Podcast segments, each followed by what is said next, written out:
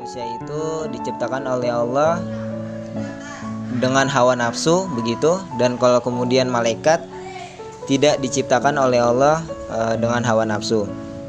Tapi manusia itu mampu memiliki kemuliaan di mana kemuliaannya mampu menandingi para malaikat. Kenapa bisa demikian? Karena kemudian manusia yang memiliki hawa nafsu tersebut mampu mengendalikan hawa nafsunya dan akhirnya mengarahkan nafsu tersebut kepada sesuatu yang baik hingga akhirnya muncullah dalam kehidupan kesehariannya amal-amal soleh dia, amal-amal ketaatan dia kepada Allah Subhanahu wa taala. Inilah yang mampu membuat manusia itu kemudian menjadi makhluk yang mulia bahkan mampu menandingi kemuliaan para malaikat. Karena malaikat itu wajar ya. Uh, dia samina wa ta'na kemudian beribadah terus kepada Allah karena tidak diciptakan dengan hawa nafsu. Tapi manusia yang diciptakan dengan hawa nafsu tapi kok luar biasa gitu kan begitu banyak fitnah dan ujiannya tapi mampu mengendalikannya dan mengarahkannya untuk beramal soleh beribadah kepada Allah Subhanahu wa taala. Inilah yang mampu membuat manusia itu menjadi mulia. Nah, teman-teman sekalian, berkaitan dengan hawa nafsu yang kemudian Allah sudah berikan kepada kita, ini sebenarnya pembahasannya bisa dimulai dari awal penciptaan manusia.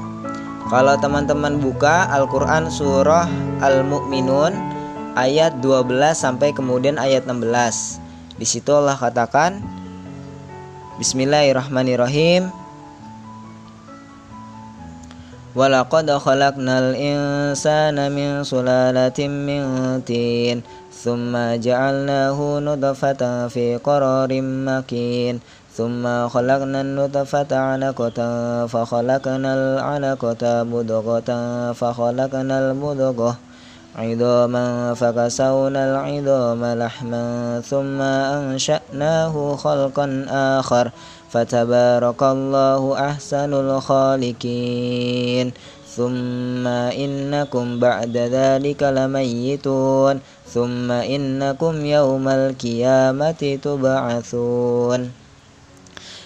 Sadaqallahul adzim. Di dalam surah Al dalam surah Al-Mu'minun ayat 12 sampai kemudian ayat 16 Allah mengatakan dan sungguh kami telah menciptakan manusia dari saripati yang berasal dari tanah. Kemudian kami menjadikan air mani yang disimpan dalam tempat yang kokoh yaitu rahim. Kemudian air mani itu kami jadikan sesuatu yang melekat. Lalu sesuatu yang melekat itu kami jadikan segumpal daging dan segumpal daging itu lalu kami jadikan tulang belulang dan lalu tulang belulang itu kami bungkus dengan daging. Kemudian kami menjadikan makhluk yang berbentuk. Maha suci Allah, pencipta yang paling baik. Kemudian setelah itu kamu pasti akan mati. Kemudian sungguh kamu akan dibangkitkan di kuburmu pada hari kiamat. Begitulah kata Allah di dalam Quran surah Al-Mu'minun ayat 12 hingga ayat 16. Nah, teman-teman sekalian, dari ayat tersebut kita dapat mengetahui bahwa pertama, bagaimana kemudian proses penciptaan manusia hingga akhirnya kita hidup di dunia. Yang kedua adalah tentang pada saatnya nanti ketika Allah hidupkan kita di dunia, maka kehidupan dunia ini tidak akan selamanya. Akhirnya kemudian kita akan mati. Dan yang ketiga, kita semua akan dibangkitkan pada hari akhir oleh Allah Subhanahu wa taala. Nah, teman-teman sekalian, secara spesifik ya uh, untuk pembahasan yang di poin pertama tentang proses penciptaan manusia itu hingga akhirnya kita dihidupkan oleh Allah di dunia ini. Jadi di dalam jiwa manusia ini, teman-teman sekalian, itu terdapat dua sifat yang Allah berikan. Yang pertama adalah sifat takwa yang cenderung mengarahkan kepada kebaikan. Yang kedua adalah sifat fujur. Nama lainnya uh, adalah kemudian nafsu yaitu cendur, cenderung mengarahkan kepada keburukan. Jadi poin pertama ini adalah Allah menciptakan kita memiliki dua sifat. Sifat pertama adalah takwa yang yang mampu mengarahkan kita kepada perbuatan-perbuatan baik. Yang kedua adalah sifat fujur atau nafsu tersebut yang mampu mengarah yang cenderung ya yang cenderung mengarahkan kita kepada keburukan. Dalilnya apa? Dalilnya ada di dalam Quran surah Asy-Syams ayat 7 hingga 10 ada di juz 30 kalau teman-teman yang punya mushaf Quran bisa dibuka Quran surah Asy-Syams uh, surah eh, yang ke-91 ayat 7 dan 10. Di sini kemudian Allah katakan, "A'udzubillahi minasyaitonirrajim. Bismillahirrahmanirrahim." Sawwaha falhamaha fujuraha wa taqwaha qad aflaha man zakkaha wa qad khaba man dassaha. Nah, itu teman-teman sekalian. Kata Allah di dalam Quran ah, Quran surah Asy-Syams ini mengatakan bahwa demi jiwa serta penyempurnaan ciptaannya maka dia mengilhamkan kepadanya jalan kejahatan ya dan ketakwaannya. Sungguh beruntung orang-orang yang mensucikan jiwa itu dan sungguh merugi orang-orang yang mengotorinya. Nah, teman-teman sekalian rahmati Allah Subhanahu wa taala, ini maknanya adalah kemudian ya kita diciptakan oleh Allah punya sifat fujuraha wa taqwaha.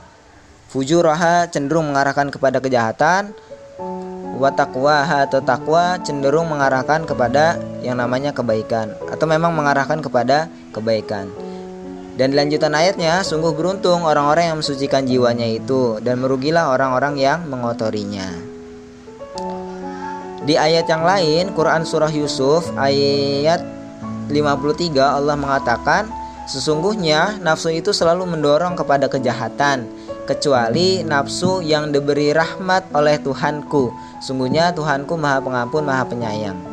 Ya, jadi nafsu ini mampu kita kendalikan karena kemudian Allah memberikan nur cahayanya kepada hati kita hingga akhirnya kita mampu mengarahkan hati kita itu menjadi amal-amal kebaikan atas rahmat dari Allah Subhanahu wa taala atau hidayah dari Allah Subhanahu wa taala. Nah, berbicara tentang jiwa manusia yang di dalamnya ada karakter takwa dan kemudian karakter fujur. Kalau tadi takwa itu misalkan contohnya begini. Ketika teman-teman misalkan mendengar suara azan, seketika kemudian terbesit di dalam hatinya untuk bersegera menunaikan sholat berjamaah di masjid. Nah, bersegera yang ada di dalam hati teman-teman sekalian itu adalah sifat takwa ya karena langsung merespon perintah Allah dan akhirnya bergerak untuk melaksanakan amal-amal soleh. Nah itu tuh sifat takwa tuh. Sifat uh, yang kemudian mengarahkan kita kepada kebaikan. Tapi kalau sifat fujur ketika dengar azan kita menunda-nunda sholat.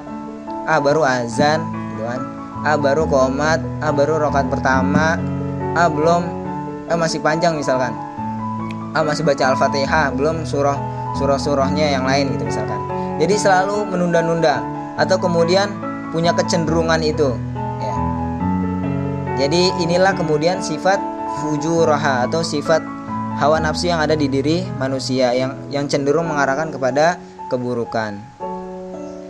Nah, teman-teman sekalian, dua sifat ini yang kemudian saling bertentangan di dalam jiwa kita, sifat takwa dan sifat fujur ya kalau sifat takwa tuh selain tadi kalau kita memiliki sifat takwa nih eh, terkadang kalau kita ngelihat dia tuh adem teduh tenang. Kayak misalkan antum ngelihat teman antum kayaknya pengennya tilawah pengennya zikir ya kan? Pengennya sodako dan sebagainya. Karena kemudian dia memiliki uh, sifat sifat takwa yang dominan ya dalam dirinya. Hingga akhirnya dilihat tuh enak. Tapi kalau sifat hujur yang dominan maka biasanya uh, perilakunya tuh gelisah, marah, ya gampang marah, kemudian uh, sombong dan lain sebagainya. Pokoknya sifat-sifat yang mendekati perilaku setan. Seperti itu.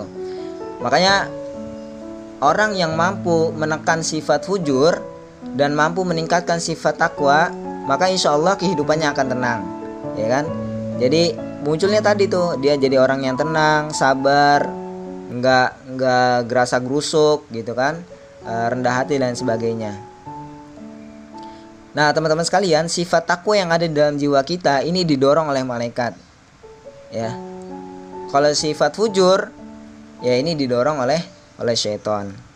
Nah, maka nanti ini berkaitan dengan pertanyaan uh, hawa nafsu yang ada di dalam diri kita. Jadi kalau kita mampu menekan sifat fujur dan meningkatkan sifat takwa tadi yang ada di dalam diri kita, maka nanti insya Allah amal-amalnya adalah amal-amal kebaikan dan wujudnya adalah insya Allah kita menjadi manusia yang yang mulia bahkan kemudian kemuliaannya mampu uh, menandingi kemuliaannya para para malaikat. Karena tadi luar biasanya kita manusia itu punya sifat fujur yang sudah Allah uh, tanamkan di dalam diri kita tapi kita, kemudian kita mampu mengontrolnya, mampu menahannya hingga akhirnya uh, kita mampu beraktivitas kebaikan di dalam kehidupan kita. Rasulullah itu pernah mengatakan bahwa di dalam tubuh manusia ada segumpal daging. Jika ia baik, maka seluruh tubuhnya akan baik. Jika buruk, maka seluruh tubuhnya akan buruk dan itu adalah hati. Kalau kita mampu menekan sifat hujur, menaikkan sifat takwa, insya Allah hati kita akan mengekspresikan tingkah-tingkah laku yang kemudian baik dalam kehidupan kita.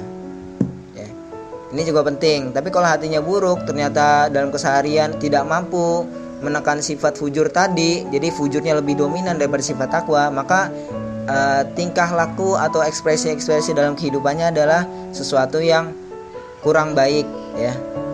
Seperti itu. Dan perlu teman-teman ketahui gitu ya bahwa makanan gitu ya dari kolbu itu sendiri adalah ibadah jadi ada kolbu atau hati, ada akal, ada jasad. Kalau jasad, ya kemudian antum makan minum, insya Allah itu terpenuhi. Kalau akal, maka kemudian antum baca buku, mempelajari ilmu dan lain sebagainya, gitu kan? Itu itu itu nutrisi akal. Tapi kalau nutrisi kolbu itu adalah kemudian ibadah-ibadah kita kepada Allah Subhanahu Wa Taala. Jadi itu teman-teman sekalian ya, betapa pentingnya kita harus menekan sifat fujur dan mampu mendorong sifat takwa yang ada di dalam diri kita dan juga kemudian kita sebaik mungkin untuk mampu mengendalikan atau mengontrol atau mengkondisikan hati kita agar kehidupan keseharian kita adalah sesuatu yang yang baik. Karena jika hatinya baik maka seluruh tubuhnya akan baik. Matanya akan memandang sesuatu yang halal. Telinganya akan mendengar sesuatu yang baik. Lisannya akan berucap sesuatu yang baik tingkah laku kesehariannya adalah tingkah laku yang baik yang sesuai dengan Allah perintahkan dan Rasulullah contohkan. Itu ya insya Allah. Kurang lebihnya mohon maaf ya. Assalamualaikum warahmatullahi wabarakatuh